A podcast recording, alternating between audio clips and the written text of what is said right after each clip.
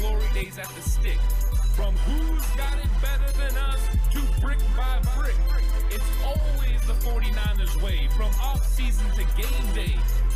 Yeah, we talk that. It's the 49ers cutback.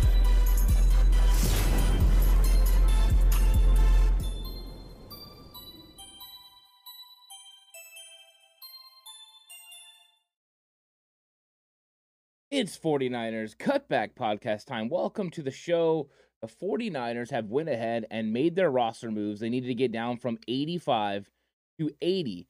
And they've uh, they've handled that today. They've made a variety of different moves, which we'll get into. And what is up, Joel? I hope you're having a good one.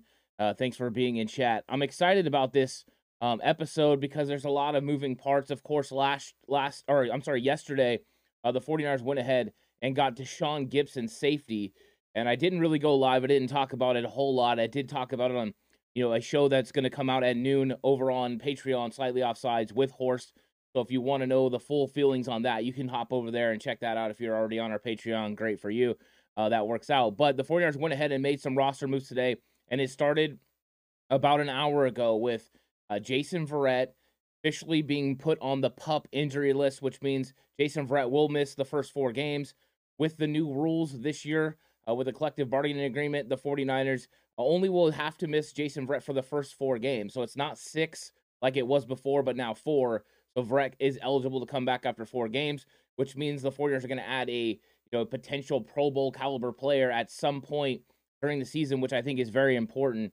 That is fantastic news for the San Francisco 49ers. Uh, but they needed to go ahead and make this roster move. It makes sense. I know Kyle Shanahan has talked about before that Jason Verrett you know, wanted to be ready for week one, but he brought up 2019 when they brought Jason Verrett in and worked him a little bit too hard, uh, and he wasn't able to hold up. So they're taking their time. Kyle Shanahan said he wouldn't care if Verrett was back after four games or halfway through the year, in the end of the season. No matter what, he just wanted to get Jason Verrett back at some point, and now they've put him on the pup list. They've gave him extra time, and at some point he's going to come back and help this roster. So uh, Jason Verrett will miss the first four games. That's official. Then they also took care of uh, defensive tackle, rookie defensive tackle, six round pick, Kalia Davis. He's going to start on the NFI, which is a non football injury list. Of course, he was injured on his preparation for the draft. So he's going to be out for a while. What's up, Donald? Welcome to chat. Uh, so he's going to be out. He would be eligible to come back at some point during the year. I do not expect the 49ers to bring him back unless there was a, a bunch of injuries. I don't think that'll be the case. I think this D line is going to stay primarily healthy. So uh, that was two. So you knew there needed to be three roster cuts, and there was, and and some of them weren't as surprising. I think if anyone that's been on the live streams knows, I've been talking about Sam Schlueter potentially getting released. Offensive tackle from Minnesota, undrafted free agent Sam Schlueter was uh, waived today, so he was you know injured in the game. Now he's moving on. Uh, so they went ahead and made that move. Of course, yesterday it was Austin Mack, who I had predicted was going to get moved. Uh, they moved him to make room for Tashaun Gibson, but uh, Mack was dealing with a hamstring, so he was going to be gone. So that was that was a couple of moves that they've made in the last couple days. Then today it was also Jeremiah Gemmel, the undrafted free agent linebacker. Uh, another one we brought up. It was going to be either Segun Olubi or Jeremiah Gemmel. It ends up being Jeremiah Gemmel. What's up, Paul? Welcome to chat. And then the last one, a little bit of the surprising one, is tight end Tanner Hudson. Thought Hudson had had himself a really good camp for the 49ers. You know, looking, uh, this is one of those things we talk about a veteran that's not going to make this roster. The 49ers go ahead and, and move on from him and give him an opportunity to land somewhere else. So I think Tanner Hudson, of all the names, was the only one that was really surprising, and only for the mere fact that he had been playing so well as a receiver. But was he going to be able to beat out Charlie Woerner, Tyler Kroft, or Ross Dwelley? I don't think so. And the fact that he wasn't, go ahead and move him now allow him to go, uh, the opportunity to go land somewhere else. I think that could be uh, really important. And what's up, Aaron? Welcome to chat. I hope you're having a good one. What's up, Portola? Uh, I like it. Uh, Portola says looks like Hudson probably got a solid offer from another team.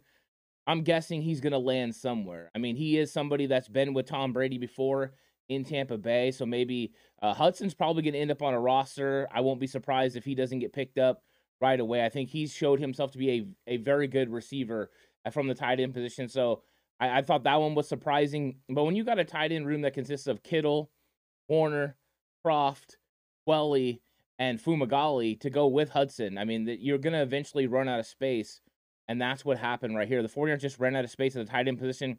When I predicted a tight end, though, I thought it could have been Troy Fumagalli. So I was wrong on the guy that was going to end up getting moved, and uh, it was Hudson. I just thought Hudson had played so well, but I understand the move allowing him to go ahead and try to find a spot. So that makes sense to me. Uh, Hamad says Niners uh, ceiling 14 and 3, KC, LA, and Tampa Bay L's. Uh, I would love 14 and 3. I, I, think that is that'd be tremendous. That would be one heck of a year. And if Hamad, if you're right, oh wow. I mean, uh, but if that's the ceiling, right? I mean, they got potentially the best defense uh, in the NFL if they all play right. So it may be, maybe. Uh, Aaron says, "Dope show. Thank you so much. Really appreciate that." Uh, always welcome to come into chat. And you know, if you guys got questions, whatever, you guys can leave questions. Let's let's interact a little bit as we continue to talk about these moves. Um, I don't think anyone was surprised about the Jason Verrett news. That that one wasn't surprising. It was just when was it going to happen? So it starts to clear up a little bit of the defensive back room. Uh, now we know that, of course, you're going to have Moseley uh, and Charvarius Ward. Those are going to be your two starters. Uh, the nickel corner spot maybe isn't completely decided, but it does look like it's going to be Sam Womack. I think Womack has played so well. Womack would make a lot of sense, and DeMeco Ryans had more comments about that nickel cornerback position, which I'll I'll try to bring you guys on another episode because it was fantastic the way he broke it down about how a nickel corner has to play like a linebacker on first you know the first two downs. Then on third down, he needs to go in there and be sticky and be able to lock someone down in man coverage. Uh, those players don't come along very often. So finding someone that fits that mold is important and it's difficult. It's difficult to find a guy like that. La- you know, last game they really worked on Sam Womack working on his blitzing. That was something K'Waun Williams did so well. So we have an idea now of this cornerback room. Those three, of course, are up top. Deommodore Lenoir earned himself a 53 man roster spot, in my opinion, with what he did last week, being able to play in the nickel and on the outside. And then I don't think you're giving up with, from Ambry Thomas which means the last line or last guy in the room is probably going to be Dontae Johnson. Uh, Johnson's versatility to play corner and safety will probably get him over the te- on the team over a Ka'dar Hollman and over a Ken Crawley. I kind of thought Crawley could have been released in this if they wouldn't have moved if they wouldn't have moved uh, Jason Verrett to the pup list. Right now, I think Crawley would have been the cornerback that went. It, it kind of makes sense when you start letting guys go at certain positions. So I, I think that right now, so far, all their cuts have made sense. It's always unfortunate when they get released, but it's kind of a nature of the game. It just happens, you know. It just happens. So, uh, it, I I think that it's one of those things you continue to see. Um, you know, the Niners move forward with building this 53 man roster, and what what you know, it's one heck of a roster. No cuts are going to be easy. Um, I thought today was overall for a fan, it wasn't very painful. You kind of knew Kalia Davis was going to end up on the NFI. You already knew Jason Verrett was probably going to start on the pup list. Uh, and WTM says, Do you have free safety concerns? I don't really. I thought that Tarvarius Moore did a good job. I've, I've been watching the All 22 film. I want to get more into the All 22 film on him. And in fact, I want to watch Tarvarius Moore. But I thought him and George Odum so far have looked pretty pretty good at the safety position. So I've been excited about them, and I think that Talanoa Hufanga is going to play well at the strong safety position. I think they can bridge the gap until Jimmy Ward gets back. I think you know winning those first two games, uh, they're winnable games. Number one, you're playing Chicago. Uh, Chicago doesn't exactly have the most dominant wide receiver room. I mean, Darnell Mooney's good. I liked him coming out when he came out, um, and he's he's been a pretty good player but you just don't have that many weapons now. Allen Robinson isn't there. So I think they can get through that game. And then you got Seattle. Now, Seattle has Tyler Lockett. They have DK Metcalf. I mean, they're dangerous. They have weapons, but they don't exactly have somebody you fear pulling the trigger. You know, is it going to be Geno Smith? Is it going to be Drew Lock? Um, I think the more dangerous thing is if it was Jimmy Garoppolo. Um, and even then, you're having Jimmy Garoppolo, you know, learning that offense for about a month. So I think that right now I'm not worried about those first two games and get through those without Jimmy Ward. As long as he comes back for Russell Wilson and the Denver Broncos, I'm excited about their opportunities to win. So I think they brought in Tashaun Gibson mainly to get through this Houston Texans game to make sure you don't have to play more the entire game. Because if you go back and you watch the Minnesota game, Tarvarius Moore still playing in the fourth quarter. Like you can't have a potential starting safety playing in the fourth quarter of a preseason game. So they needed to add depth I expect Tashaun Gibson and Taylor Hawkins to play a ton of snaps Uh, once we get to the second, third, and fourth quarter, I think we'll get to see them a lot. It allows Gibson to put good film out there for the rest of the league to prove that he can still do it at 32 years old. 49ers can get a good look at him, but also they can go ahead and, and protect Tarvarius Moore, protect George Odum for having to play extended snaps. Because right now, even though you want these guys to play those snaps and get better and better, also want them to stay healthy because you got to get to Chicago healthy and you don't want to suffer another injury at the safety position. 49ers have insulated themselves through the entire offseason to be able to handle injuries at positions and usually one injury. When you get multiple that it really starts hitting you and you don't want to suffer multiple injuries at the safety position, that would be really bad for the Niners. So right now I'm okay with it. I think they can get through the first two games until Ward gets back. And then after that, uh, I think we'll be just fine because Jimmy has stayed healthy recently. Of course, he did not stay healthy at the first part of his career, but it's a little bit different now, I think. So um Donald says, I think this year will be something like 2019, but we will take it all. Uh I, I like that. I hope they do take it all. I would love that to happen. 49ers you know are building a roster that definitely has the capabilities of winning a Super Bowl. You have to go out and prove it on the field. And it was just last year the Niners started two and four because they they struggled a little bit in the execution part of the game. A lot of that has to go with getting that chemistry, getting that camaraderie of playing together. Uh, you're going to have a young quarterback. So we'll see how the 49ers handle the first part of the season. I do believe it lines up pretty nice for them, those first two games, to allow Trey Lance, this offense, get their feet underneath them, and then be able to go out and you kind of learn on the fly. That's good news going into Denver, where that'll be the first real super good t- uh, test for this 49ers team. The good news is for this team, they got one of the best defenses in the league right away. So I think they can overcome a lot. Um, Figgy, I hope you have a good one. Checked in from work. Donald says, Will Sermon be cut, or do we still think Hasty will be? I don't know. Yeah, I really don't. I think this this running back room hasn't been decided yet. I think the Houston Texans game is going to provide even more film and a bigger decision for the 49ers. I think coming out of that Houston game, we could see a running back end up getting traded because they do have to make a roster move there. You have two guys potentially have to move. Uh, if you're going to cut it down to four and then the fifth running back be Kyle Juszczyk, you have to make sure you're moving two guys. There's guys up for it, but Jordan Mason has proven to be, uh, you know, formidable. He's not going to make it to your practice squad probably if you if you go ahead and waive him. He'll probably won't clear waivers. Somebody like Seattle would love to pick him up. But I think the 49ers have some decisions to make there. They might have to move on from a third round pick in in Trey Sermon. Could they trade him? Uh, there wasn't a trade market for Kenyon Drake. I wonder what kind of trade market there would be for you know, JaMycal Hasty or a Trey Sermon. I think Sermon be someone the 49ers might want to move on from because JaMycal Hasty's look explosive and he does something different than everyone else. When you look at these uh, running backs in categories, I put Elijah Mitchell by himself because to me he's, you know, I mean, just far ex- uh, extended past everybody else in training camp. He's looked fantastic when he was healthy. But after that, Jeff Wilson Jr., TDP, Trey Sermon, Jordan Mason, they're all similar in style and the way that they run. Now, there are different levels of their progression as far as growing within this offense and growing as NFL players. And I think that's why you've seen Jeff Wilson Jr. not have to play in preseason because he's already learned all these things and he's playing really good in this system. I've seen it at training camp firsthand. It was fantastic. But the other guys are all learning and battling. And it's going to come down to the best players are going to make this team. Corners are going to have some really tough decisions to make. Will they move on from Trey Sermon, a third round pick in the second season? Whew. You know, would they move on from Jordan Mason and risk having to face him in Seattle the next two or three years? I don't know. I think Seattle would love to have him after you know uh, losing Chris Carson. I think that would make a lot of sense for them. So it's a tough proposition in this running back room. I'm not ready to call it yet. I've seen all kinds of you know thought processes on it, but uh, I early in this season thought that they were going to be able to get Jordan Mason in the practice squad. I no longer believe that, which means they have a tougher decision to make.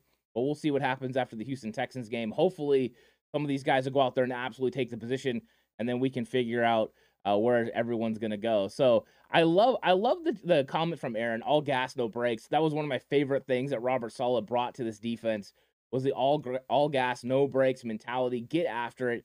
Uh, I love that. Get them. Uh, Portola says one tight end who could be a true t- number two tight end is Devin Asiasi, local kid, uh, the Belichick doghouse. I I did not realize he was in the Belichick doghouse. Now, uh, I love that you said that Portola because Devin Asiasi went to De La Salle and Concord. I watched him play so much in high school. I'm very familiar with Devin Asiasi. I used to go to the De La Salle games whenever it was possible. Uh, in fact, I'm planning on going to one this year when they play a local team where I'm from, uh, near Stockton, California, St. Mary's. So I'm interested in play or interested in watching uh, De La Salle. But Devin Asiasi is a really good blocker with a tremendous amount of athletic ability. He was a guy that not only could play tight end in in uh, high school, but also defensive line and quarterback when it was necessary. Uh, I mean, yeah, he's probably uh, getting in the doghouse of Shanahan and Belichick seems to be a thing. So that doesn't surprise me. Asiasi, if he was to get released, I don't know if he's going to get released. Uh, the 49ers could be interested in maybe bringing him into a practice squad because I think he would be interested in coming back to the Bay Area. That's an interesting one. Well, well thought about, uh, Bartolo. I'm going to keep a an eye on Devin Asiasi because he's one of the guys that I really do like. One of the local guys I'm a big fan of. WTM says, How much man coverage do you think we'll play this year? I think it'll be a lot on third down, especially early on in the year. I think the 49ers are going to try to lock these guys down and then get a, tr- a, tremendous amount of pressure from their defensive line.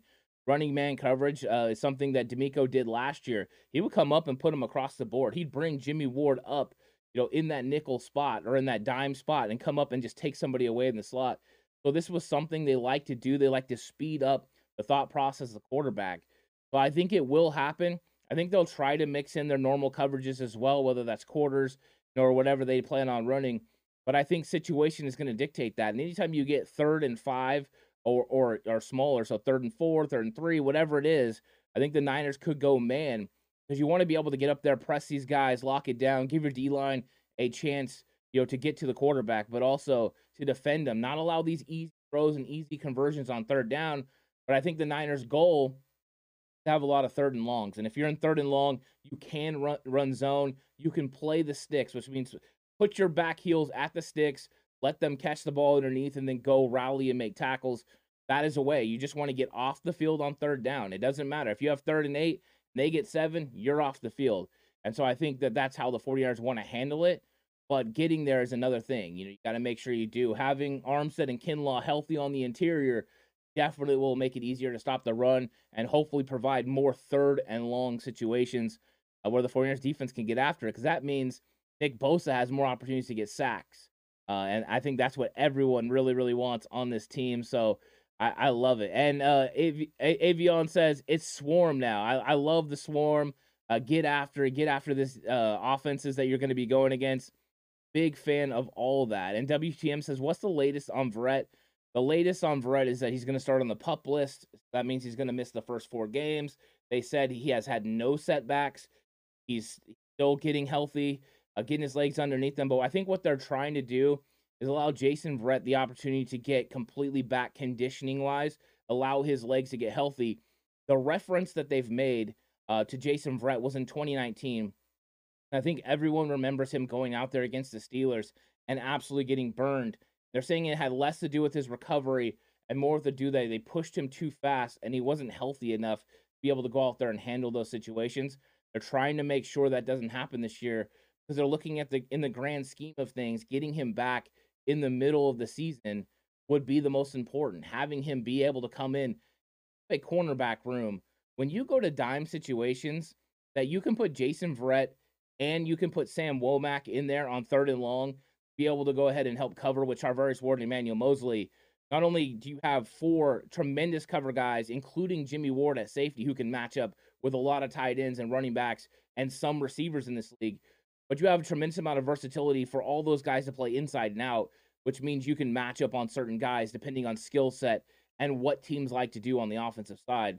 That versatility and flexibility is what they want on defense for the 49ers. So getting Verrett back, a guy who has Pro Bowl caliber uh, talent, all pro, if he wouldn't have been injured all these years, I think is what they're looking for. And I mean, that's the thing, right? When you get into these late season games, you need to win at the end of the year. You need to win in the playoffs. And a, a healthy Jason Verrett helps you do that. Because 2020, he had such a great year. And I think he was poised for one in 2021. Suffers the, the bad injury, unfortunately, uh, against the Detroit Lions. That was just too bad. But I'm hoping that's what we get from Verrett this year. I think it would be absolutely fantastic to get all those guys out there on the field together.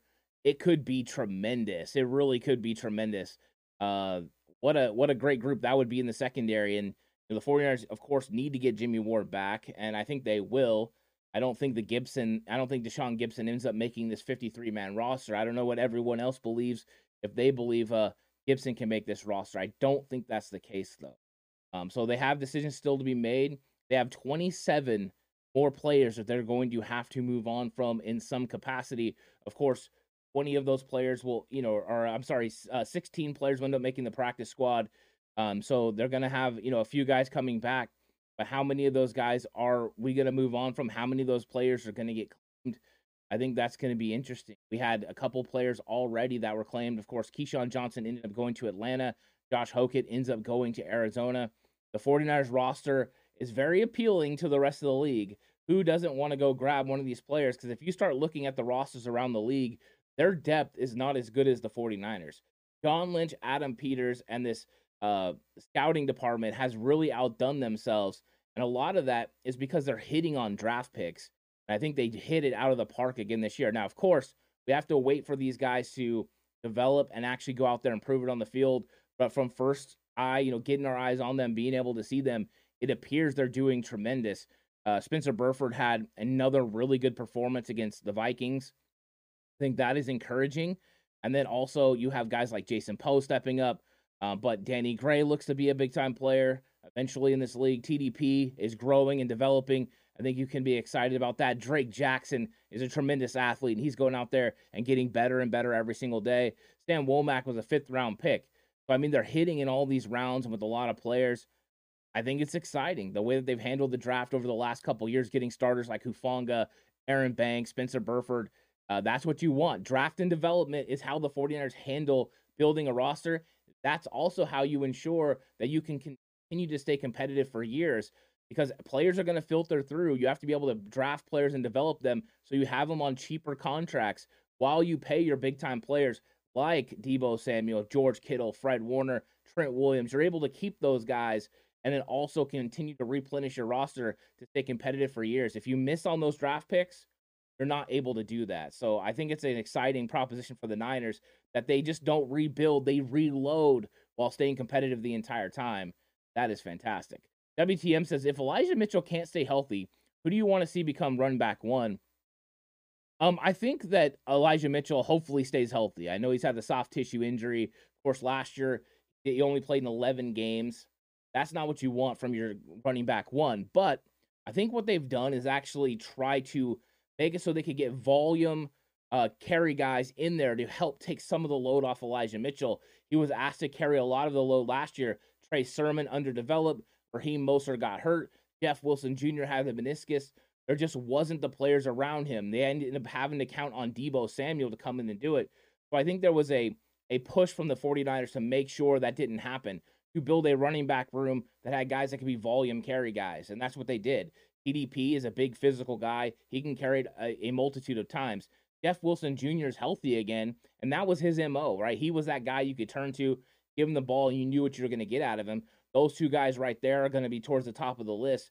And then I think after that, uh, right now, I like JaMycal Hasty in the third down back roll. But besides that, not really. I like him just in third down. Then you have Jordan Mason, who could develop into something in the future. So I think right now I would put Jeff Wilson Jr. as running back one if Elijah Mitchell is out. I think he right now provides the 49ers with the most versatility and also the best vision because I think he's just further developed than the other players. I think eventually TDP, Jordan Mason, um, those guys could catch catch up to Jeff Wilson. I think they're actually more talented than Jeff Wilson. But Wilson right now is uh, playing above his uh, pay grade because I've seen him in training camp and he was making violent cuts showing tremendous vision, and you could see he had a real good feel of this 49ers offense that the other guys are still developing. You could see TDP at times, you know, making the wrong reads. You see uh, Jordan Mason now, he made a lot of really good reads in this last game, so he looked good, but I think the development still needs to happen in this running back room. But right now, I'm going with the two guys up top. I think Elijah Mitchell is head and shoulders above everyone else, and I think once we get to Chicago, if he's healthy, he's going to show everyone what he's about because mean he was showing out at training camp. I mean the the electricity that he ran with, he just has that speed, the vision. Um, holes to him are not like everyone else. Everyone else has to run, you know, through these big holes. They, if they don't see a big hole, they go ahead and move on. Uh, Elijah Mitchell's a lot like Gale Sayers said, "Give me six inches of daylight, And I'm going through that. And I think that's what I like about Elijah Mitchell a lot. Get vertical, get upfield, get those yardage. Uh, that's fantastic. Uh, John Neville's, which is Sac Francisco. What's up? Uh, Francisco says JV will be on the field later this season. He'll come back by week four or five to solidify the secondary. Couldn't agree more. You know, I think Jason Verrett will come back. I think that's the best situation for the Niners and for Verrett to keep him healthy, make sure conditioning wise he's in the right uh, you know, right level, right area. That also means it'll be over a year since the injury, giving him the oppor- you know, the amount of time, uh, the ample time that he needs to get healthy. So I think that's a good move by the San Francisco 49ers, moving him to the pup list. I think Jason Verrett now has the opportunity to come back and help this team. Uh, and it doesn't have to be rushed. And the reason it doesn't have to be rushed is because they hit on a player like Sam Womack, because Deommodore Lenoir has developed to – be able to play in the nickel corner uh, spot. Um, I think that they're still worried a little bit about the outside corner spot because I think they thought Ambry Thomas was going to continue uh, to develop, and of course his development is kind of slowed a little bit. But I don't think they're ready to move on from Ambry Thomas. You're not giving up on a third round pick. That's why it's hard to go ahead and move on from Trey Sermon, even though right now Sermon hasn't played you know, to the to the highest levels that you would expect from a third round pick. Still played, you know, decent. I mean, he's the other guys look really good. They do. So I think they still have some decisions that need to be made. And the cornerback room, I think, got a little more clear um, over the last you know few weeks through training camp. Kind of saw guys step up. You know, we've seen Ken Crawley, we've seen Ka'dar Hollman, but I don't expect them to make this roster. I think there are you know guys that could end up on the practice squad. Of course, Crawley's a veteran, a seven-year veteran who's good on special teams. Hollman's good on special teams. I think those guys are candidates for your practice squad. And then with Ken or with with Womack being able to step up and and play that position, I think you're excited about uh, Samuel Womack being able to step into the corner spot. Uh, Nick Elfer said, "Why can't we move on from Hasty? His pass catching is not elite, and he's not a great runner. We can't find someone who can pass block and catch better." Well, Nick, you know what? I I think that Kyle Shanahan has an idea of what he wants from a third down back. I do have a question if he's going to continue to want that guy. Now, Hasty has looked explosive in training camp in the preseason, um, but it was early on in the process that I thought maybe Jeff Wilson Jr. and Elijah Mitchell could split that third down back role. They can both catch the ball in the backfield, they can both pass protect. So the 49ers could do that. They could decide to move on from JaMycal Hasty, go with that, where it's a combination of guys on third down. That would allow them to keep and Jordan Mason if that's really what they wanted to do, maybe they end up going that way. Um, so uh, that is something that can still be determined. The 49ers, I know for a fact, will put out the best 53 they can. I don't know if JaMycal Hasty is going to be a part of it. And I think coming into this year, I fully expected them to go ahead and move on from Michael Hasty because of what we've seen. He kind of fade last year during the season. It was early in that season, uh, training camp and everything. He flashed again preseason. He was fantastic. He had to beat out Wayne Gallman, and he did it. This year, same thing, right? We're in training camp preseason. Michael Hasty looks good. In fact, I think he looks better than last year, more explosive. This time he's trying to beat out a multitude of guys. Can he do it? I don't know. I, I think the 49ers are going to have to make some tough decisions in the running back room. That's right. That's why I'm not ready to declare who's going to be on that 53 yet. I'm waiting for Houston to play out. I want to see if one of these guys can actually emerge, you know, and take over a spot. I do know that they're not going to move on from TDP, but other than that, I think it's sort of up in the air a little bit. And WTM says, What's the biggest thing you are most excited about this 2022 roster? I'm most excited about seeing what they're going to do uh, with the skill players because I think the 49ers have a tremendous amount of skill players that do a variety of different things.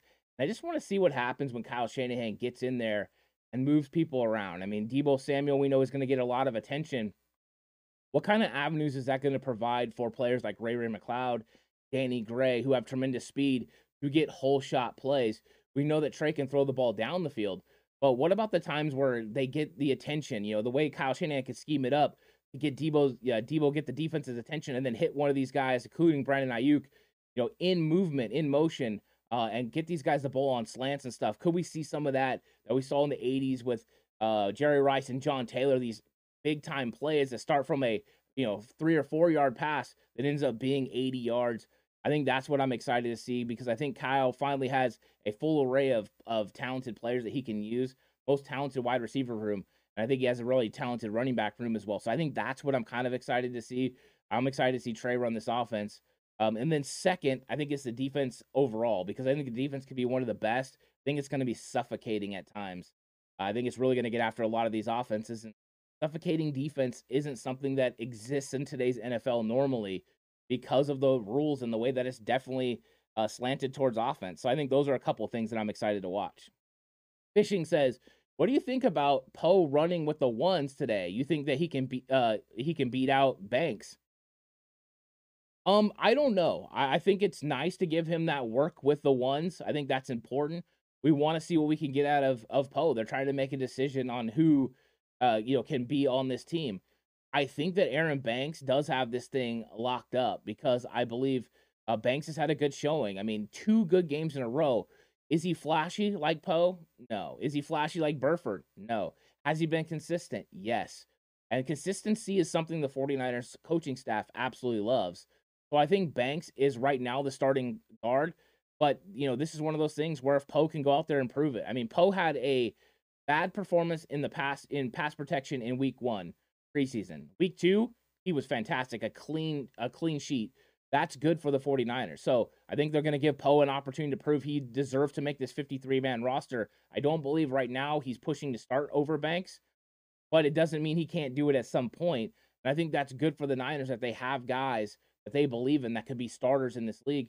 And all the while, it's not maybe a reference on uh, Aaron Banks, but eventually they could end up moving Burford to tackle at some point in his career and putting Poe and Banks together at guards.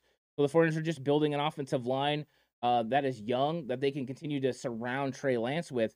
And Poe does very good in the run game, which we know the 49ers value so much. And what's up, Ernest? I hope you're having a good one. I'm glad you came through. Um, it, uh, Nick says, Nick says Danny Gray was listed as kick returner two. Way more speed on kick return this year. Special teams are doing going to get better. Brian Schneider's bringing an aggressive style, and I think they are going to be aggressive. Danny Gray has looked fast.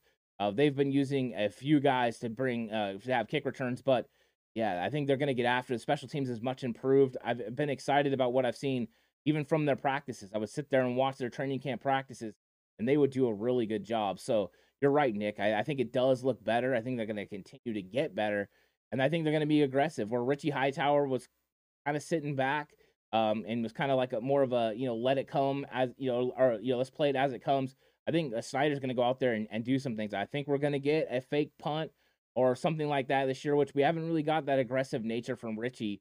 Uh, so we're going to get it this year. And the special teams is going to be aggressive. I think that's Niners offense, defense, and special teams are all going to have an aggressive nature, which makes it a more exciting brand of football to watch. That's what they're about. They're about getting after it. Ernest says, I believe in Trey, but Abby uh Abby Brock Purdy as a backup excites me. He's just as good as Sudfeld, in my opinion. And um, I think I think when it comes down to it, Brock Purdy is exciting a lot of people. I, I, mean, he he looks good. He's throwing with a lot of consistency. He's getting the ball out on time.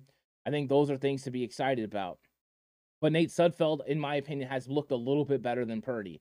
I think a lot of it has to do with the command of the offense. Even though I think Purdy, uh, don't get me wrong, he, he's looked fantastic. He doesn't look like a seventh round pick. He's looked good.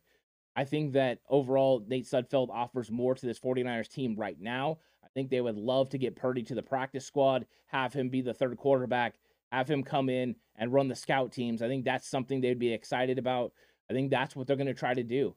If Purdy ends up getting picked up, I think they're going to be a little bit disappointed, uh, but they can't move on from Nate Sudfeld. They need him in that quarterback room with Trey Lance, and they also need Nate Sudfeld on the roster because they, they're paying him $2 million guaranteed. A lot of times when it comes to quarterback play, follow the money. But I think it will be Sudfeld, even though I think Purdy has done a very good job of pushing this conversation and making it an actual competition, which, I mean, was that supposed to happen for the year? Probably not. But I think that this is a, a good move uh, for the Niners being able to have these three quarterbacks. Hopefully, Purdy makes it to the practice squad because I think that's inevitably what ends up happening. Um, but we'll see. We'll see what happens. And I don't, I don't think they really want to move on from Nate right now. I think Kyle Shanahan really feels uh, comfortable with with Nate Sudfeld being the backup quarterback. Uh, 49ers Gal says injury or someone having a great Houston game will sort out running backs. I think that's entirely accurate. I think sometimes these injuries happen uh, and it clears up the running back room. So 49er Gal is, is on top of that. Uh, something could happen to make this a little bit more um, you know, clear about what happens on the running back position. I think that's a good point. 49ers Faithful Forever says Hudson surprised me. Thought he had uh, Fumagalli beat. I did as well. The questions could be also how much because Fumagalli plays a lot in the backfield as a fullback as well. So maybe they wanted Fumagalli to get through the Texans game. So it could be an opportunity for Hudson to be able to sign somewhere else, all the while allowing Fumagalli to continue to play fullback because him and Ross Dwelley have been handling that situation and releasing Josh Hokit last week meant they only had Kyle Juszczyk at fullback. So it could be that reason as well. It's not just who are the you know the top players. Just because you get released early doesn't mean you are one of the bottom players on the team, but it means maybe they didn't have as much value for you going into the game that you're going to be going into. So you look at it and like, okay, Hudson wasn't going to make this team. Let's go ahead and release him now because we need Fumagalli to play fullback during the game because Kyle Juszczyk's going to play one series or two series, and we need Dwelley and, Fuma, and Fumagalli to do that because we also want to take a look at Dwelley playing tight end. We don't want Dwelley taking all the snaps at fullback. So I think that could play into it as well. Making sure you can get through these games is important for Kyle Shanahan. He's mentioned it on several different um, you know, uh, press conferences that hey, getting through the games is one of the most important things. And when you start cutting down players, you start losing guys that you are available, and that makes it more difficult to get through these games. So I think that that's part of it that goes into it. 49 Gal says maybe a appearing to have had a good 2022 draft might mean they might uh, let a third rounder risk trying to get on the practice squad. It could. I mean, they could take a chance and try to get Trey Sermon to the practice squad. The fact that you had a guy like Kenyan Drake that wasn't, you know, a tradable player and tradable piece, he's been a good veteran in this league, could signal a saturation at the running back position. So maybe they would risk it. And Sermon hasn't exactly put out the best film. So maybe the 49ers just take a chance and try to get Sermon to the practice squad kind of the way they did with Colton McKivitz last year. Now, McKivitz was a fifth round pick, a fifth round offensive lineman, definitely less of a risk to get claimed than Trey Sermon, but they might have to do that. That might be the best avenue for the Niners because you don't want to walk away from somebody else, especially if if Trey Sermon's just not playing as good as everyone else. Now, Kyle Shanahan has been you know, pretty steadfast in his uh, belief that Trey Sermon has made a lot of good reads and has improved a lot since last year.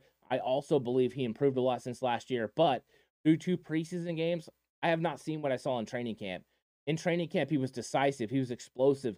It was the best Trey Sermon I had seen over two years with the 49ers. It was, it was closer to what we saw at Oklahoma and Ohio State. And that's not what we've seen in these two preseason games. Now, were there that many opportunities for him to make explosives? No, there wasn't, right? He's not getting the holes that Jordan Mason, TDP were getting where they would have like three feet of room on each side to be able to run know, full speed for six yards. I think you know, that's one thing Sermon hasn't got.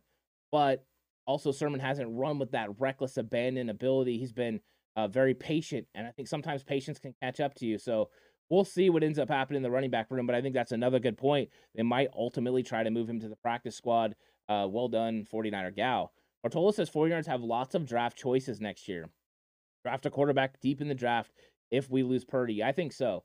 Uh, I think you could do that. You can also take a look around the league. There's probably going to be a quarterback or two that get released you know, that would fit on your practice squad that you can bring in. Because, I mean, just right now, Minnesota made a move for Mullens. So they go ahead and get Mullens there in Minnesota, which means they might move on from Mannion. Mannion ran, because uh, I don't think they're going to move on from Kellen Mond, which means Mannion has run the McVay offense with the Rams. He would fit right away with what the 49ers wanted to, you know, on offense. So if you lose Purdy, you bring in Mannion. Mannion could come in and run your scout team. He could be the third quarterback in case something happens and you need to, you know, kind of move guys around. Also, you have to take into account as of right now, you still have Jimmy Garoppolo. I don't expect Garoppolo to make the 53, but until he's moved, you just have to always keep that in the back of your mind. You know, what will Kyle Shanahan end up doing if they don't have a trade partner for Jimmy Garoppolo? Is he just going to let him go with the report coming out today that some within the 49ers organization believe that if Jimmy is in fact released on August 30th, he will sign with the Seattle Seahawks which means, you know, he's going to be in your division. I don't know if the 49ers wake up, you know, worried about that, but I think if he didn't have to be in the Pacific Northwest, I think you would rather him not because whether you like Jimmy or not, Jimmy makes the Seattle Seahawks so much better because he's better than Geno, he's better than Drew Lock. And so I think you would love to avoid that situation, move Jimmy to the AFC if possible, but if that's not the case, you have to do what you got to do to free up that money and, and make the right moves. So I, I think that there's still things that need to be decided. But you're right. You can pick up a quarterback in next year's draft. You can pick up a veteran option this season Uh, somebody like Mannion would make sense. You know, there's guys that could definitely come in and be that third quarterback um, and, and play on your practice squad. Uh, WTM says, Do you think we have a top three defense today? Um, I think with Jimmy Ward not being available for the starting lineup, or at least us thinking he won't be available in the week one game, I don't think it's top three today. It's top five uh, because I think Tarvarius Moore can get us by. But I think once Jimmy Ward is fully insulated or instituted back into that starting lineup, you have this defense in full.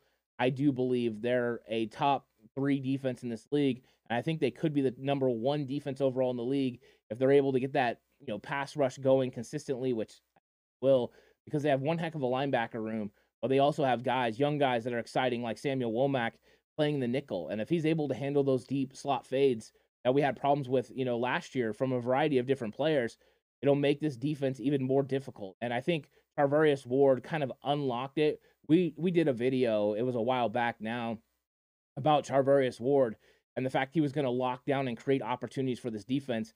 And I don't think people really thought that he was a lockdown guy, but the effects that he's going to have and provide for this defense and for DeMeco Ryan to be able to move safeties other places so they don't have to help over the top, which they had to do last year for Ambry Thomas, I think is something that the Niners really need. I think it's going to provide a lot of opportunities. So I'm excited about this defense overall. But I think getting Ward back is very important for the defense because Jimmy Ward is able to come up and take away a tight end. He's able to pick up a running back out of the backfield and lock them down. And I mean, you saw it in the NFC Championship game. Even though Cooper Kupp made a tremendous catch, I mean, Jimmy Ward was all over him, and that's the you know one of the top wide receivers in the entire league. Not many safeties can do that, but Jimmy Ward has that versatility with corner skills and those long arms and the ability to run press man coverage. So I think that he's so important to this defense. But once they get him back, I do believe they're top three. Um, but that was a good question overall, WTN. I really appreciate that. Uh, WTM says Fred Warner was all pro a few seasons ago. How can all pro Fred get back to that? Real simple. Javon Kinlaw, Arik Armstead, keeping offensive linemen off him. If they keep offensive linemen off him, he's going to go make some plays. And what's up, Jack McDonald? Thank you so much for joining the cutback crew. Really appreciate it. We're on that push for 3K, and Jack just helped us get so much closer. Uh, so really appreciate you joining the TCC. And so I I do believe that you know he's going to have a lot more opportunities. I think also Dre Greenlaw being back next to his side, they play so well together. You can see Fred is able to do the things that Fred wants to do. DeMeco is able to put him in the positions where he's the most successful uh, because Dre and Azeez can kind of handle everything else. But I think you're going to see the most comfortable Fred. And I think Armstead and Kinlaw are going to keep these offensive linemen occupied so that way he can flow free. If that linebacker corps is flowing free, they're going to make a lot of plays in the run game. But I think Fred will be all pro caliber again. Thought you saw that trend happen last year. As soon as Armstead moved back inside, you saw Fred Warner's abilities uptick and the skills uptick, and he started making more plays. I think also he was trying to do too much. He was trying to do everything with Dre Greenlaw out. And when Azeez was hurt too, I mean, he basically felt like he was the only one in there. Um, so yeah, and, and thanks for, for uh, subscribing, Big Niner. Really appreciate that uh, very much. So Big Niner and Jack McDonald, welcome to the 49ers Cutback crew. Really, really appreciate that. Fishing says, you think everyone outside the 49ers media is sleeping on how good the 49ers defense is going to be this year? I have started to see some people trending in the direction of, hey, this 49ers defense is pretty good. But I think until they get out there and actually see how good these guys are, because I mean, at training camp, we got to see just how suffocating they were. I felt bad for the offensive line at times. I felt bad for Trey Lance.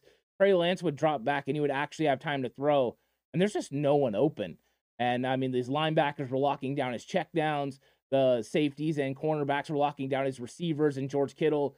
It was it was scary. I mean, that's it was scary for our offense because you're looking at the offense, you're like, hey, you guys are you guys aren't that bad. You guys are pretty good. But this defense was absolutely locking it down. So I think there is a mild sleep on the 49ers defense. I think some people are starting to pick up how good they're going to be. But I, I think, you know, I think this is what's happening with this defense. I think they're going to eventually get everyone's attention. But you know how it is when you're a West Coast team. You know, you're 49ers, you're probably going to get ignored a little bit. The only place you're going to get a lot of attention is that quarterback position because people love talking quarterbacks. And anytime you still have Jimmy Garoppolo on the on the, the roster, people have questions about Trey Lance because he hasn't proven it yet consistently in in a season. But uh, yeah, this defense is going to be nasty. Uh, what is up, Nico? He says, "Come from Raider fan. I don't think you can sleep on the Niners' talent. Yeah, exactly. I hope you're having a good day, Nico, by the way. Nico's one of my guys. I coached with him for a long time. Oh, man, Nico, we've known each other way too long. But uh, when it comes to football, Nico knows his stuff. Um, so him saying the 49ers have a lot of talent, you know it's true. Uh, Nico would absolutely love watching the 49ers corners because Charvarius Ward, Nico is a cornerback guy. Uh, Charvarius Ward and Emmanuel Moseley's technique have been flawless. Uh, they've been fantastic. Every single day I saw them at camp, it was tough. I felt bad for Brian Aiyuk at times. It was like he was going out there and he would go against Charvarius Ward. It's like, man, that was a tough rep. And you flip him to the other side and you go against Emmanuel Moseley, like, that was a tough rep too. Like, this isn't easy. And Brian Aiyuk probably, you know, creates the most separation that I saw through training camp. I know last year he created over three yards of separation.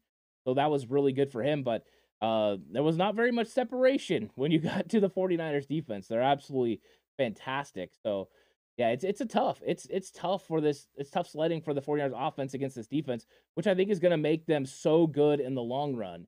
I'm really excited about them overall. I think they're going to be fantastic. And you know, it's it's one of those things where I just continue to watch the way that this team builds and the way that Kyle Shanahan, um, John Lynch, and, and Adam Peters have built this roster. And it fits what Kyle Shanahan wants to do on offense and defense, right? The attitude, the way that they attack things, which is a far cry from what Baalke did with uh, Jim Harbaugh. Harbaugh got there and he had a lot of the guys he needed. But then after that, it seemed like Baalke had a different idea of what fit in Jim Harbaugh's offense and defense and it slowly eroded with Kyle Shanahan and John Lynch. John Lynch says, okay, what do you need, Kyle? Kyle tells him what he needs, and they go out and they get it. Oh, uh, Kyle really liked Ray Ray McCloud. Go out and get Ray Ray McCloud, add him to the offense. Oh, we need a lockdown corner to make it so this defense is better. Let's go get Charvarius Ward. Uh, it, they just know what they're doing. They adjust on the fly. At first, they were a cover three team. That's what Kyle Shanahan wanted to be. John Lynch made sure we got you Richard Sherman. We got the guys that you need. And all of a sudden, it was like, wait, we need to be more versatile in the secondary. Let's go get other guys that can be press cover guys. Let's go get other guys that can lock it down so we can do a variety of different things. Here comes Charvarius Ward. Here comes Jason Verrett. So I do love the way that John Lynch goes out and gets the players that Kyle needs. That way, this defense and offense can be the most competitive, all the while keeping themselves a little bit different from the NFL trends, so that way they're harder to prepare for. Because the Niners can line up with two tight ends. Not very many teams in this league can line up two tight ends, go power football, and run you over, and then still spread you out and get the ball to playmakers who can create in the open field. Uh, the 49ers have some dynamics on offense and defense that no other team in the league can duplicate, which uh, that's what makes it tough for these other teams. Oh, WTM says uh, week one is 19 days away. Can you see us getting four sacks week one against uh, the the damaged Bears? Yeah, especially with the fact that uh, Justin Fields is going to be looking for guys. He's going to have an, an offensive line that's not the best. I think four sacks is within reach for the Niners. I think the Niners are, are going to get after him in a big way. And I like Fields. I think he's going to extend plays. He's an athletic quarterback, but I think he's also going to hold the ball a little bit too long. Last year, he really did try to just get the ball consistently. The Niners played off coverage, allowed him to complete those passes. They wanted to see if he could consistently do that throughout the whole game, and eventually they had to change their process think this year they're going to be on his receivers. They're going to get after him. We know Allen Robinson. It makes it a little bit easier. Uh, so I think it's going to be tough for the Bears because I think the Niners are going to come after them in a variety of different ways, and they're probably going to disguise coverages and blitz Justin Fields. So yeah, I think four sacks is definitely within reach. I wouldn't be surprised if it's actually more. But good question, WTM. Chris says, "What's up, Ant? Thoughts on Jordan Mason making the team? I think it's possible. I think after his performance this last week, he really showed. I mean, it was it was really good runs. Every single run was decisive. He did what he was supposed to do. He read the blocks. He got vertical. I think right now the coaching points for him are elusiveness in the second level, something that was similar to Elijah Mitchell last year. Elijah Mitchell last year was great getting through the hole, getting vertical, maybe even got vertical a little too early at times because he wanted to make sure he was doing what Bobby Turner wanted. But I think Jordan Mason has showed that same ability, but now I want to see that elusiveness at the second level. Oh, there's a linebacker. Instead of just lowering my shoulder, lowering my head, and running this guy over, let's make a jump cut. Let's go past this guy. Let's give him a stiff arm. I think those things are things he needs to continue to develop. I think that'll take him to the next level. Those are things I see from Elijah Mitchell, Jeff Wilson Jr. in training camp. You've seen a little bit from TDP also. Stiff arm this defensive lineman here, make this guy who went low on me miss because I'm going to move my legs out of the way and then I'm going to finish a run by running someone over. So let's get Jordan Mason that kind of that intermediate part, and then I think he really has an opportunity. But the reason I think he has a chance to make this team, Grish, not only is he good, but I think they don't want to run the risk of potentially missing out on getting him. uh, you know, getting him on this roster. If he try, if they try to, you know, release him, I think somebody will pick him up. They waive him, somebody will claim him. So, uh, the big Niner says, where did you think the Niners will rank in the NFC West? I'm I'm going with one. I, I think I think overall the Rams have suffered too many losses. They lost a lot of players in free agency, suffered another loss to a starting offensive lineman. I the fact that they're claiming players means you know they have some depth issues, and and that's their real problem. They have big time guys. I mean, Jalen Ramsey, Bobby Wagner, Aaron Donald. I mean, all three levels of defense, fantastic, right? And what's up, uh, Delmar Dennis? Uh, welcome to the Cutback Crew. Really appreciate it. Quest for 3K is here, and you all are jumping on. I really appreciate that. But I I believe they got the talent at the top end. Uh, the question marks are the depth. I mean, you're an injury away from your defensive line being absolutely normal. If Aaron Donald was to go down, uh, you're normal. And I think right now teams are already able to move the ball on them. Uh, you have you know Stafford dealing with the elbow a little bit now. He's pushing through. He's he's gonna play. I think a veteran player like him, he's tougher boot leather. That guy uh, has proven it throughout his career. So I think that they have talent and they have uh, you know a bunch of talent, but it's kind of like top flight. They're more like basketball team they have that top level talent and then nobody else. They're just those big names. Where the 49ers have that depth, they're completely insulated. They suffer an injury, somebody steps up, and you don't miss a beat. Um, I think the loss of Eric Weddle's huge. I think, you know, Whitworth, the left tackle, was huge. Those were losses that can't be measured. I think they improved the linebacker position, but I don't know if that's enough, you know. And Von Miller uh, was a reason the 49ers lost the NFC Championship game. He was big in that game. No Von Miller. Uh, Von Miller opened some things up for Aaron Donald. So I think that's something to continue to watch. Uh, so I think that's where we're at. Uh, Delmar says, new subscriber, love the content. I go back a ways as Niner faithful. Actually saw John Brodie play at Candlestick. Love that. I, I love the John Brodie. We we get people that come on here that talk about it. I don't know, uh, Delmar, if you ever went uh, to Kezar Stadium, but uh, we get people that come and talk about Kezar Stadium all the time and how hard the the stadium bleachers were. I think that is so cool. You know, the the old the older days of 49ers football. So that was probably in the 70s. Uh, fantastic times. And the 49ers were good back then. A lot of people have those, you know, they don't know that the 49ers and Cowboys had absolutely crazy battles in the 70s. That's why the catch was so pivotal. That 1981 game, the Niners finally got over the hump and beat dang Dallas Cowboys. I think that's why, to a lot of people that watched the 49ers in the 60s and 70s, it was so important to win that game and that changed the franchise forever. So, uh, welcome to the Cutback Crew. Always nice. Just hop in and make sure uh, you always say what's up because I'm definitely interested in your comments. And thank you so much, Steve O'Donnell, for subscribing. I really appreciate that as well. Welcome to the Cutback Crew. This is gonna be fun, and yeah, leave comments, guys. Let me know how you guys are feeling and thinking. Um, it's it's I'm always gonna be interacting with you. So if you leave something, I'm gonna get to it if I can. If I can't, I don't see it. Uh, you can either remind me or you can hit a super chat, which means I'll always get to you. Uh, Fishing says the other linebacker staying healthy will let Warner play like he used to. That's that's entirely accurate. You know, it's crazy. Dre Greenlaw really has stayed healthy for the for the most of his career until last year. Then he started having the problems, and you know, whenever you have a core injury like that, um, he tried to rush back to help his football team, but that makes it really tough. And I thought that Dre Greenlaw coming back to the end of the year, he never really was fully back to full health, but he did the the best he could. And of course, Azeez had a multitude of things uh, that he went through. So yeah, this linebacker room uh, being healthy is important for Fred Warner. I think having those two guys by his side is important. And I'm also kind of interested to see how they handle the usage of Dre Greenlaw and Azeez Al-Shaair. Because, you know, you would think right now Dre Greenlaw is going to be on the field 70% of the, I mean, uh, more, yeah, 70% more of the time than Azeez because Azeez is, you know, the nickel corner comes in at 70% of the game. So when Azeez come out, I think they're going to kind of split that. I, I think they'll be. I think Dre Greenlaw will be out there for most of those snaps, but I think they're going to give Azeez extra snaps. Uh, so that'll be something kind of fun to watch as we continue to go through. Uh, and and DZ Egum says, thanks for the content, brother Ant. Always uh, really appreciate you, DZ. So thanks for coming through and, and saying hello. I'm having fun with this chat so far. Started, uh, you know, talking about these 49er um, cuts and roster moves, of course, because they didn't cut Jason Verrett. They didn't cut Kalia Davis. They moved them.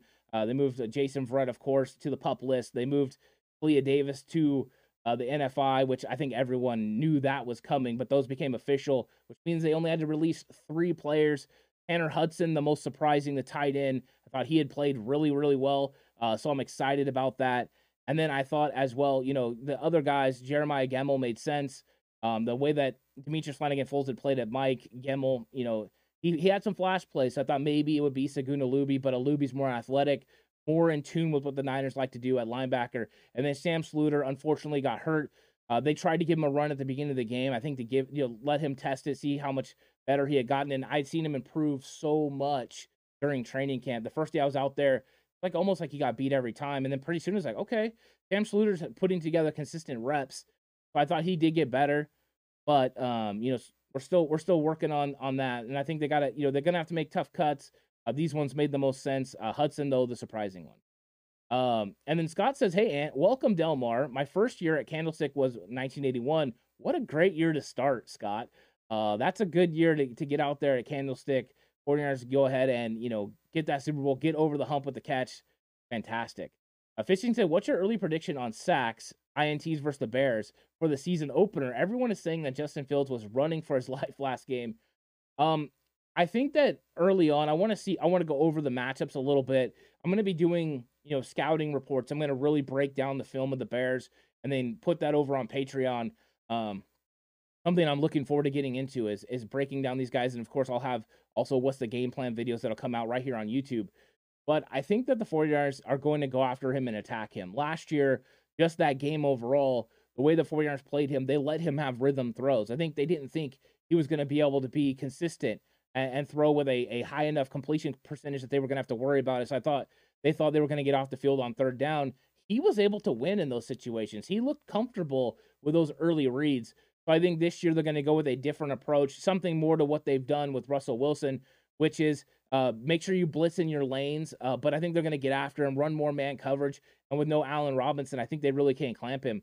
But I think he's going to make some bad throws. I wouldn't be shocked to see the 49ers go with six sacks and two interceptions in that game because I, I, think that's you know an early prediction. Of course, I'll make a better one probably during my Wow That's Bold segment before that game. Uh, but I, I, think early on, that's how I see this game going because I think 49ers defense, number one, the D line is going to be intense but the things you're able to do and, and blitzing and creating um you know are plugging up the lanes where he can run is very important. And the way they've handled Russell Wilson I think they could do the same thing to Fields except Fields isn't Russell Wilson right now. I don't know if he'll ever be Russell Wilson. Russell Wilson's one of the best deep throwers in the entire league and he can create. He had that duck move that was just frustrating. Um so I I think yeah I think that's I think I think eventually that's what they're going to do to him. Scott Hill says hey Ant oh we'll start week 1 I love the boldness, Scott. I love the boldness. I don't believe he will, but I absolutely love that. And I'm not going to hate on it because, I mean, he's definitely proving that that's a possibility. He's going out there and putting together tremendous snaps. And when you do that, you provide yourself an opportunity to go out and prove it. Hopefully, they give him an avenue to go out and prove it. He had a, a really, really nice, uh, you know, game this last week. Uh, the clean sheet again, the pass protection game has been the question. Know, coming into training camp, my questions were about his length because when you get into situations where it's pass blocking, a lot of times these defensive linemen have the opportunity to get their arms extended and then be able to put the, together those moves off of him. Uh, but he's so far been able to hold up. So let's see how he does it. Now we've had one bad week in the first week against Green Bay in pass protection, a really good one this week against Minnesota. Let's see how he does against the Houston Texans. But I'm not against him making this roster. I don't think he'll start because I think Banks has just been too consistent. But hey, I like the fact that he's going there and pushing it. And Scott, I think that's a, a, solid take. Um, uh, Marcelo says, I knew I, I saw potential. Well done. I like the uses of the Poe on the potential. I like that a lot. Yeah, he's he's showing a lot of potential. Uh, and um, Marcelo says Poe over Banks and Camp. Uh, Poe is going to give you those looks. Um, Poe is going to make you think like he's going to give you the flash plays, right? The kick out block that's fantastic. Uh, he's gonna he's gonna get on the second level. He's gonna put you in the ground. Banks isn't gonna do that. Banks is just gonna sneakily make his play.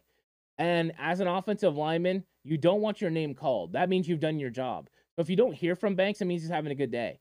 And I thought Banks has had a good day. I think if Banks was struggling, Poe would have a better opportunity to, to start over him. But I think because he's consistent, they're going to stick with the hot hand. But I love the fact, and, and Marcelo's right, Poe did get those first team snaps. I, am I'm, I'm looking forward to seeing what they do there. It could be as simple as Banks has played in the first two games and looked good, and they're ready to go ahead and take a deep look at Poe, and they're not going to play Banks as much. That could be the reason.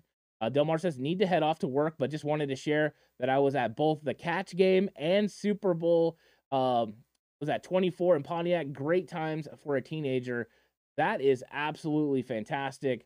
Uh, well done, Delmar, and, and that's great. I'll have to I'll have to get some of your um, ideas on what you thought about that, what you felt, your experiences, because I think those are great moments in 49ers history. Absolutely fantastic. Well done. Um, so that's cool. Uh, Marcelo says Poe as center. I, I think that they had talked about Poe as center. We haven't seen Poe take those snaps. He's looked really good at guard, so they'll probably continue in that avenue. But it's always a possibility. They've they've started using Nick Zakelj as center. So I mean, it was Sutherland. Uh, it's been Brendel and it's been uh, West, and then Zakelj. Those are the guys that have been getting center snaps. So I think Zakelj's probably in line to get more center snaps. I knew they weren't going to play him at center against Minnesota. It was too new, um, and just doing it at joint practices isn't enough. So I think that they could work him in in this game. That would be interesting to watch as they started playing West as well at guard. I think they're trying to give these guys a lot of opportunities and, and a variety of situations to make this roster. But I think we're going to see a lot of these young guys because they have to make some tough decisions. They really have to make tough decisions on the offensive line. Uh, not just are we going to keep eight because we know we can bring someone up as the ninth guy. You have to bring up a ninth guy, and one of them has to be an offensive lineman. You know, if you're for your active roster. Um, so could they go ahead and keep nine and then still have somebody come up? Maybe. Are they going to keep eight? And then who gets to the practice squad? Uh, would you be able to get Poe or Nick Zakelj to practice squad? Don't know. I think that would be tough. I think it would really be tough. They got to decisions all over the place. Wow, you know, 49ers uh, put this roster together at such a high level. It's it's it's really really tremendous. So they're gonna have really tough decisions. Um, so thanks everyone for joining me though for this wonderful chat. I really enjoyed it. Uh, right now, uh, I'm getting I'm gonna play a little bit of defense because we're getting hit by some spammers, but I'm gonna go ahead and take care of them. Uh, but I really wanted to thank everyone that came through uh, on this episode. I've really enjoyed it. Uh, thank you so much for all the new subscribers. It's been a lot of fun, and I'm looking forward to even more chats. We're gonna have more stuff coming up, um, so I think you guys can really look forward to even more content. It's gonna be a lot of fun coming up um, here in the near future. Uh, but thank you guys for coming through on this episode. Really appreciate it. Looking forward to the next one. So stay tuned because we got a lot of stuff coming out tomorrow. If you're new to the channel, thank you so much for joining. Uh, let me know what you guys think of every episode. And of course, if you have chats, leave them in the chat. Uh, always going to get to those. And if you have comments, leave them in the comment section. If you're watching this after we went live, leave it in the comment section. And if you're deciding if you want to subscribe, I would appreciate if you went ahead and subscribe. Hit that notification bell so you always know when we go live. Thanks everyone so much. I hope you guys have a good one. Oh, so stay safe and remember the right way is always